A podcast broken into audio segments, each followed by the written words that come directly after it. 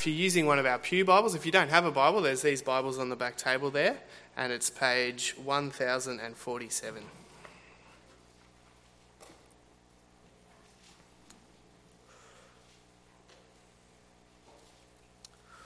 Luke chapter 14, verses 16 to 24.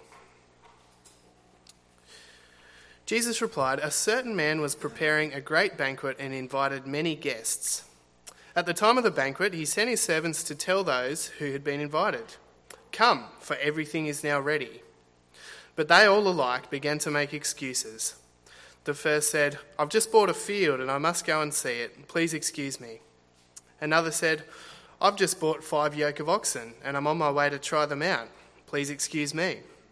Still another said, I just got married, so I can't come. The servant came back and reported this to his master. Then the owner of the house became angry and ordered his servant, Go out quickly into the streets and alleys of the town and bring in the poor, the crippled, the blind, and the lame. Sir, the servant said, What you ordered has been done, but there is still room. Then the master told his servant, Go out to the roads and country lanes and compel them to come in, so that my house will be full. I tell you, not one of those who are invited will get a taste of my banquet.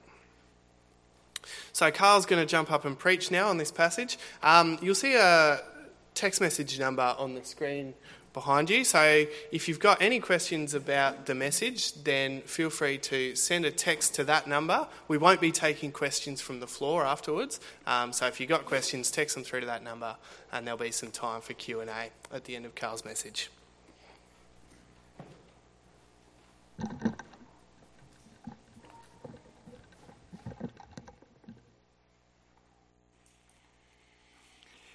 Well, today is our, uh, our last week looking at the kinds of obstacles and doubts that people have which keep them from becoming uh, Christian or from following Jesus. Uh, this is the last week. Next week, we'll, we'll, be starting a series looking at some of Jesus' claims about himself, who he was.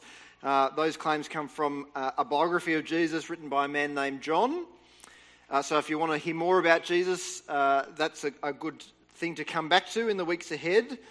But over the last three weeks, we've been looking at these obstacles, these doubts uh, that keep people from becoming a Christian and from following Jesus. We've looked at the objection that maybe God doesn't exist.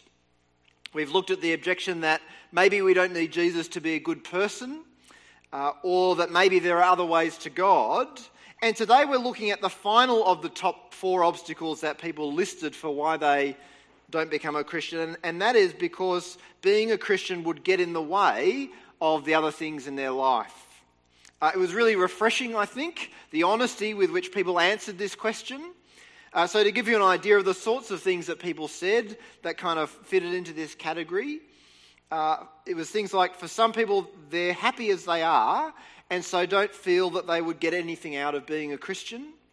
Uh, for others, they said that meeting up with other Christians on Sunday would kind of interrupt their family time uh, or would get in the way of the kids' sports activities. For some people, maybe uh, they, they like some of the ideas about Christianity, but they don't really want to change their life. Uh, they're pretty happy with how things are going at the moment.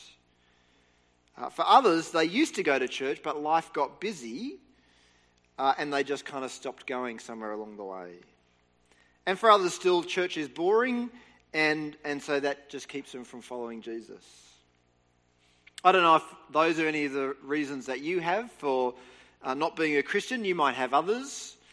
Uh, but if you're in and around kind of those ideas, what I want to do in the time that we have today is look at what Jesus said about this whole issue. Uh, and if you think that following Jesus would get in the way uh, of your life, I hope that in what we look at this morning, uh, that will at least go some way into convincing you that you're absolutely right. Um, that is, that following Jesus will get in the way of your life.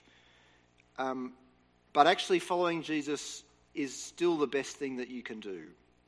Uh, so that's a pretty hard, that's a pretty high bar to set. So I'm going to pray that God would help us to see that, and uh, then we'll get into it. So let's pray. Dear Lord and Heavenly Father, uh, there's so much going on in the world and in our lives, and there's so much good stuff. Uh, and all that good stuff comes from you. Uh, but Lord, you want us to love you most of all, above anything. And you want us most of all to know the Lord Jesus Christ. And so, Lord, we pray that as we think about this story that Jesus told this morning, we pray that you would help us to see that whatever else there is in life, following Jesus is the best thing that we can do. Lord, do that. We ask it because we can't see it unless you help us to see it. So we ask it in Jesus' name. Amen.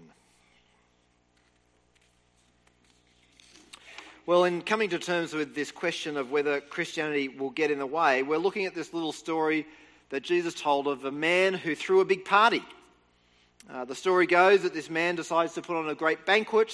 He's invited lots of people, and lots of people have said that they're, they're keen to come. But the day of the banquet finally arrives, and he sends his servant out to kind of fetch the people who've been invited to let them know that it's time to, to come, but everyone's now got excuses for why they can't actually make it.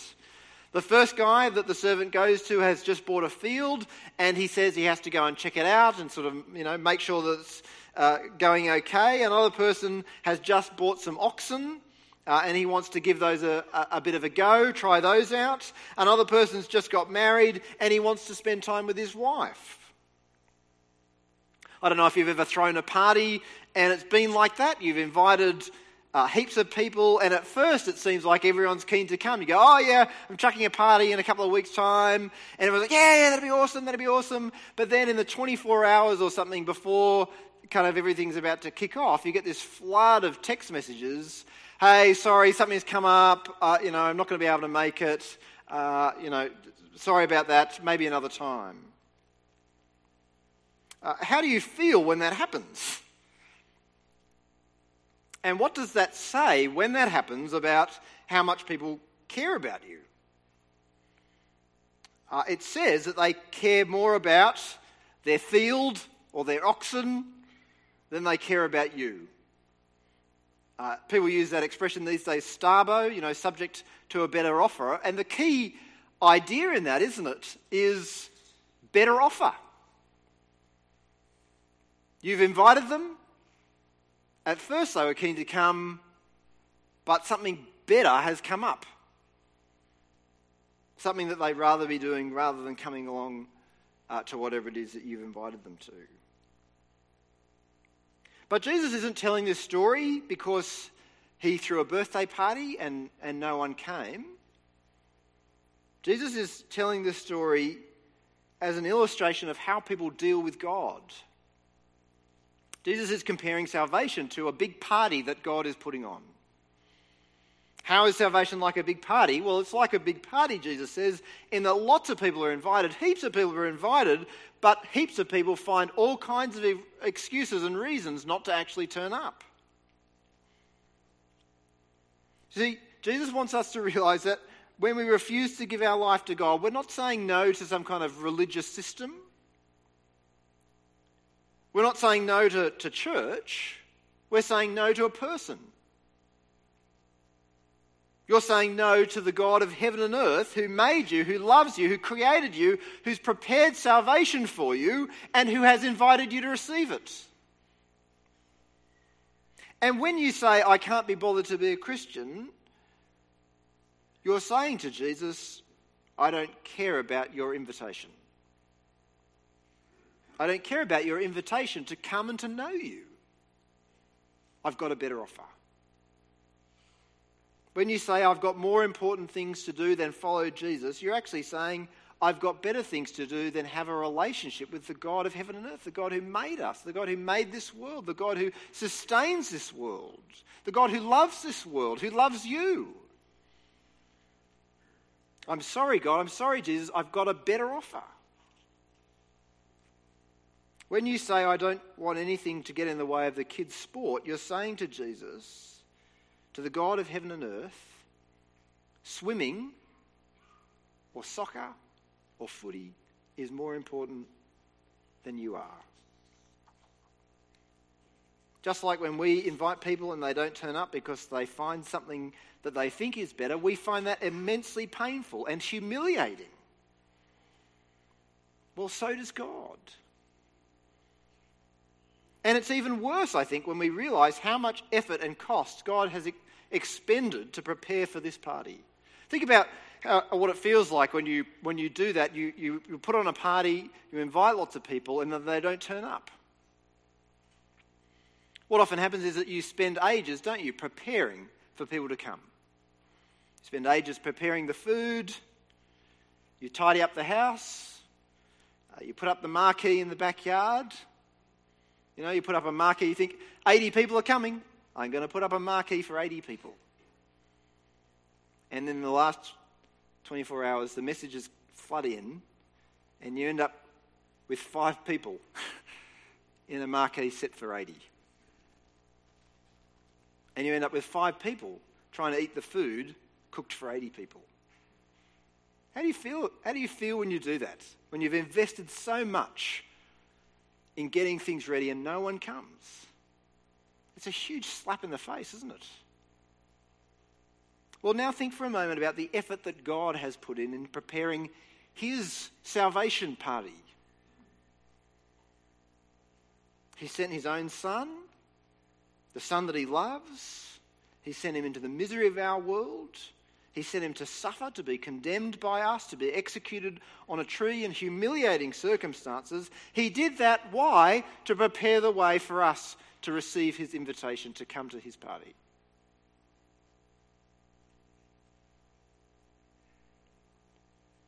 And if it hurts us when people say no, how much will it hurt God when we say, actually, I've got better things to do? That kind of attitude is deeply, deeply painful for us, and it is for God as well. And actually, the cost that God has put into preparing the party and the importance and the significance of who God is as host begins to explain, I think, why it is that God's invitation trumps every reason for not coming. You see, you have to understand in the, that in this list of excuses, they're not all bad excuses. It's not like the people are coming saying, well, look, you know, I've got to stay home and perm my hair or something like that. I've got to, I've got to stay home and do my, you know, kind of do my nails. These people have kind of semi and even legitimate reasons for not turning up. I, I've got a field. This is really important for my business. I've got these oxen. You know, if I don't get these, if I don't get these working straight away, we could go under. And I just got married. This is the most important thing in my life. These are not illegitimate reasons. These are actually kind of good reasons. But Jesus says, you know, and as good as those reasons are, they're still not good enough because the party that God is inviting you to is even better than that. And the cost that God has paid in getting this party ready is a cost greater than anyone else has ever paid. So when God comes to you with that invitation, He says, I'm putting on a party, and I'd love for you to come. Jesus says there's no excuse, there's no reason which could trump that invitation. So Jesus says that this is the picture. God's invited all kinds of people, people, but people come up with all these excuses, reasons not to come, because they think there's this better offer. But then Jesus goes on to show that God doesn't stop there. God doesn't just invite once and then, and then kind of give up. He keeps inviting. When the servant comes back to his master with the news that lots of people aren't going to be able to make it, the master sends his servant, he says, he says to him, Go out quickly into the streets and the alleys of the town and bring in the poor, the crippled, the blind, and the lame. And so the servant goes out and he does that. And he comes back and he says, Look, there's still more room. And so the master says again in verse 23 Go out to the roads and the country lanes and compel them to come in so that my house will be full.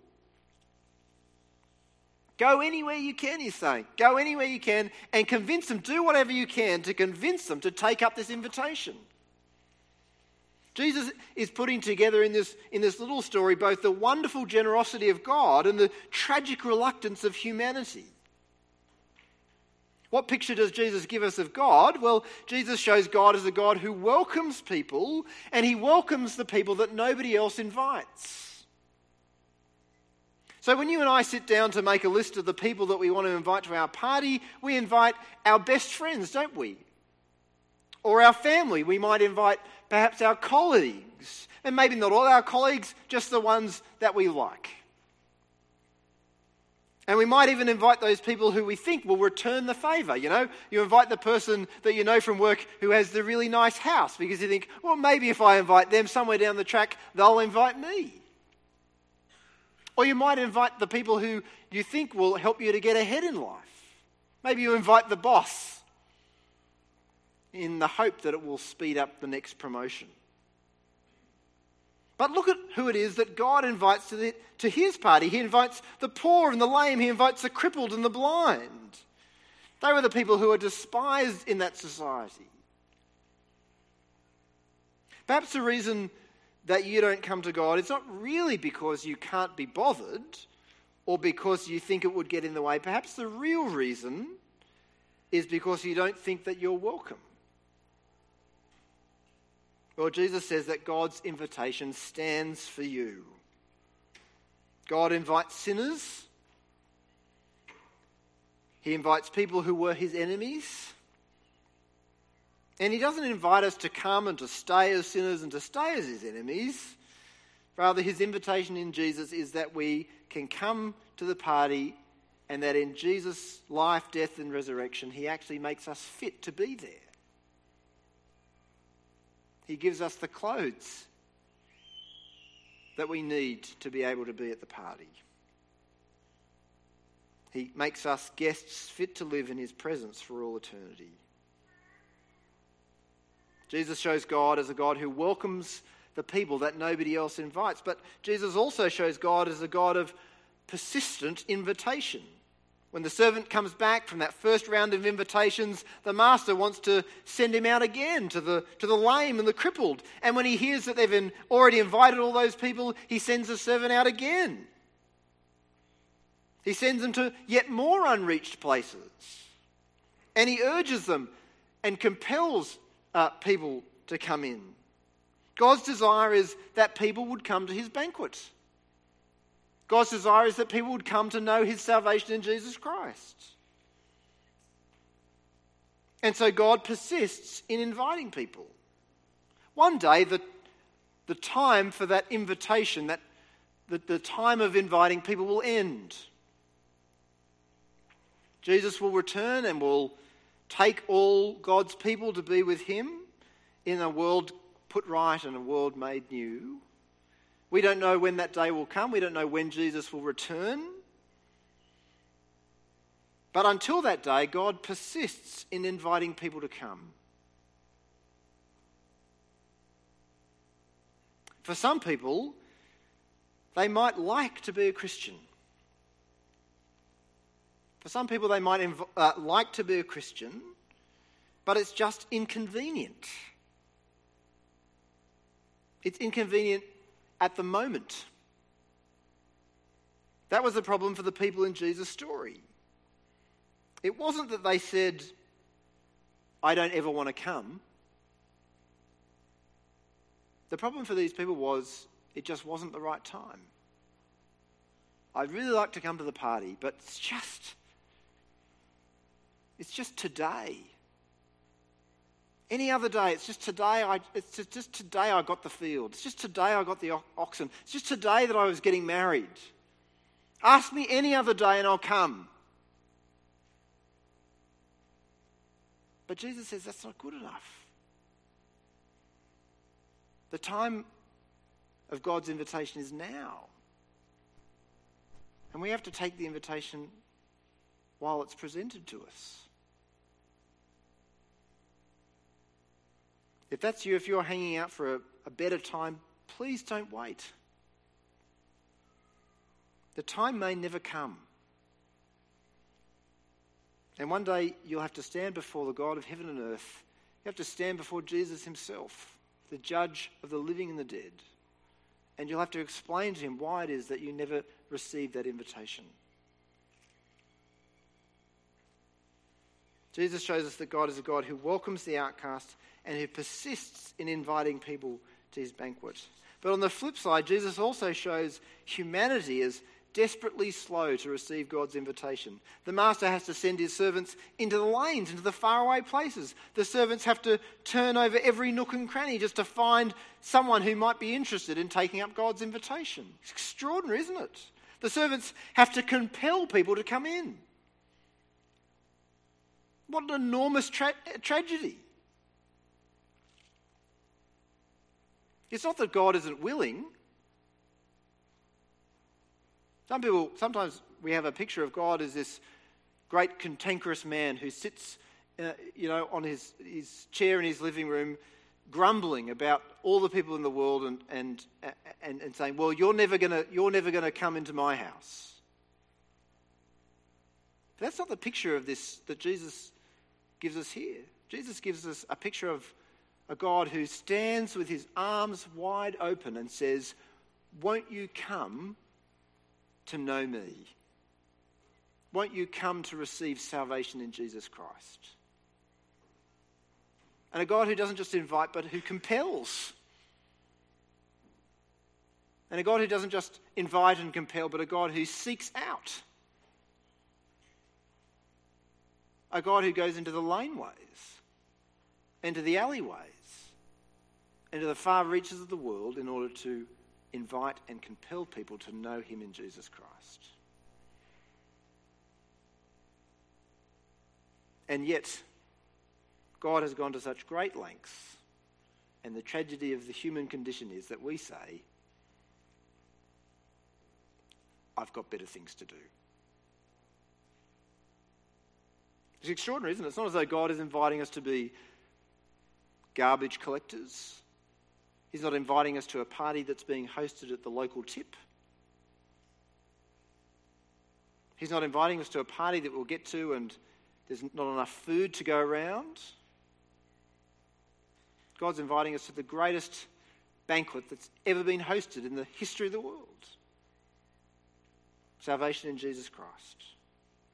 And people say, I've got something better to do. He's inviting us to know Him. He's inviting us to receive forgiveness for our sins. He's inviting us to receive the power in Jesus to live a new life for God's glory. He's inviting us to eternity with Him. He's inviting us to make a fresh start. He's inviting us to be His children, to be adopted into His loving family. He's inviting us to receive the greatest gift we can ever receive, and people still say, I've got better things to do. If that describes you, then please let me challenge you to think for a moment what it is that you're giving up. You're giving up forgiveness from God for everything you've ever done. You're giving up reconciliation with God.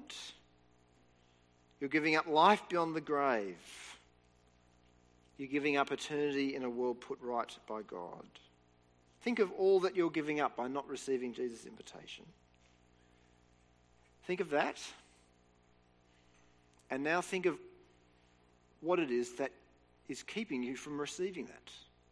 What is it that you so desperately want?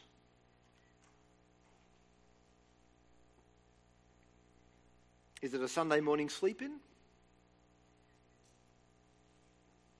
Is it kids' sport?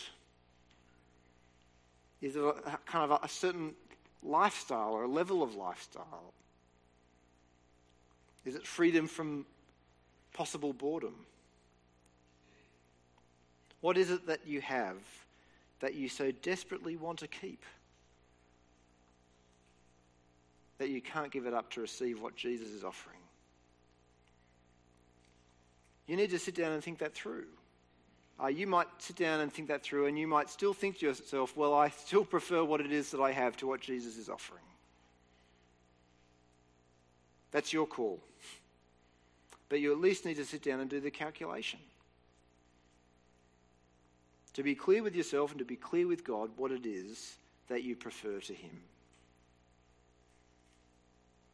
So Jesus says, This is God, the God who invites all kinds of people, but people come up with all kinds of excuses. And yet God still persists in inviting, and God invites the kinds of people that we wouldn't invite. But in the last verse, Jesus puts on the table the consequences of not receiving that invitation. We're told in verse 21 that when the servant came back from the first round of invitations, the master was angry. Of course he was. He'd gone to huge lengths to prepare for this banquet.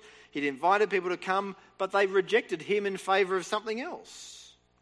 Then in verse 24, Jesus points out the results of that, the consequences. He says, For I tell you, none of those men who were invited shall taste my banquet. That is, those who were invited but who refused to come won't receive the joy of joining in God's salvation. They had their invitation and they chose not to take it. It's not that God is, it's not simply that God is excluding these people. These people have excluded themselves. They were invited, but they chose not to come. In other places, Jesus spells out what missing, missing out means. It means hell. Uh, it means an eternity separated from God. It means an eternity suffering the just anger of God for having refused his invitation. It's awful. You know, I've, um, I've missed out on parties before in my life. Uh, sometimes it's been because I just I haven't been able to go, uh, and sometimes, like the people in this story, uh, it's it's because there's something else which I've given a higher priority. Someone's invited me to something, but I've chosen to miss out on that and, and do something else. And sometimes you find out afterwards from all those people who went along just what you missed out on. It was, you know, you find out that actually it was the most epic party that anyone's ever had. It was, everyone just absolutely enjoyed themselves, and you, you missed out. And you spend the next couple of weeks thinking to yourself, oh, I'm such an idiot. You know, I chose, I chose to do whatever it was rather than to, to go and enjoy that. You spend ages kind of regretting that poor choice. But what Jesus is presenting us with is missing out on the greatest party of all God's salvation, God's rescue in Jesus. And Jesus is not talking about spending a few weeks afterwards thinking to ourselves, gosh, I wish I'd taken up that invitation. Jesus is talking about an eternity of ruining a missed chance, an eternity of regret for not having taken up God's invitation in Jesus Christ. So here's the question that Jesus is putting before you today Will you accept his invitation to his party? Will you accept the salvation and forgiveness and new life and freedom from sin that he offers in Jesus? And it's totally your call. It's totally your call not to come. It's totally your call not to be bothered. It's totally your call to reject Jesus' invitation because you reckon church is boring or because you don't want the kids to miss out on soccer. That's totally your call. But I just want you to leave here understanding the implications of that. The implication is that you're refusing Jesus. You're refusing his invitation to eternity with him. You're rejecting his invitation to salvation. And if you reject that forever, there's no coming back from that. There's a day when the invitation expires. And if you haven't received it, it's too late. But instead of doing that, I want to encourage you, instead of thinking about the obstacles, instead of just thinking about what you're giving up, I want to encourage you to work out who Jesus is. I want to encourage you to think about what you're gaining. I want, you to, I want to encourage you to focus on listening to who Jesus says he is, what he said about himself. You can read through one of the biographies of Jesus' life on the back table. You can come to that Christianity Explored course. You can come back in the weeks to come as we hear Jesus' claims about who he is. I just encourage you, whatever it is, to dig into who Jesus is and to find out what it is that you're giving up by not taking his invitation. Let me pray.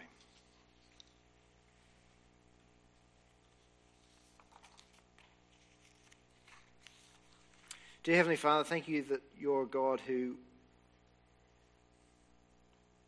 is putting on a big party and saving people from sin and death and judgment uh, into a world put right. A world where we know you perfectly and live for you perfectly, and a world where we can delight in the world that you made as it was intended to be. And thank you, Lord, that you've gone to such great lengths to send out those invitations and to make things ready. That you sent Jesus, your only Son, your loved Son, to die, to suffer in our place, to rise again, so that we could just be invited. And Lord, we pray that all of us, we've all heard the invitation. We've all heard it today. And we pray, Lord, that you'd help us all to receive it. And Lord, if there's anything in our lives that's keeping us back from taking that up, help us to see that it's nothing. Nothing compared to knowing Christ and being found in Him. Not having a righteousness of our own, a righteousness which comes from doing stuff ourselves, but a righteousness which is through faith in Jesus Christ. We ask it for Jesus' sake. Amen.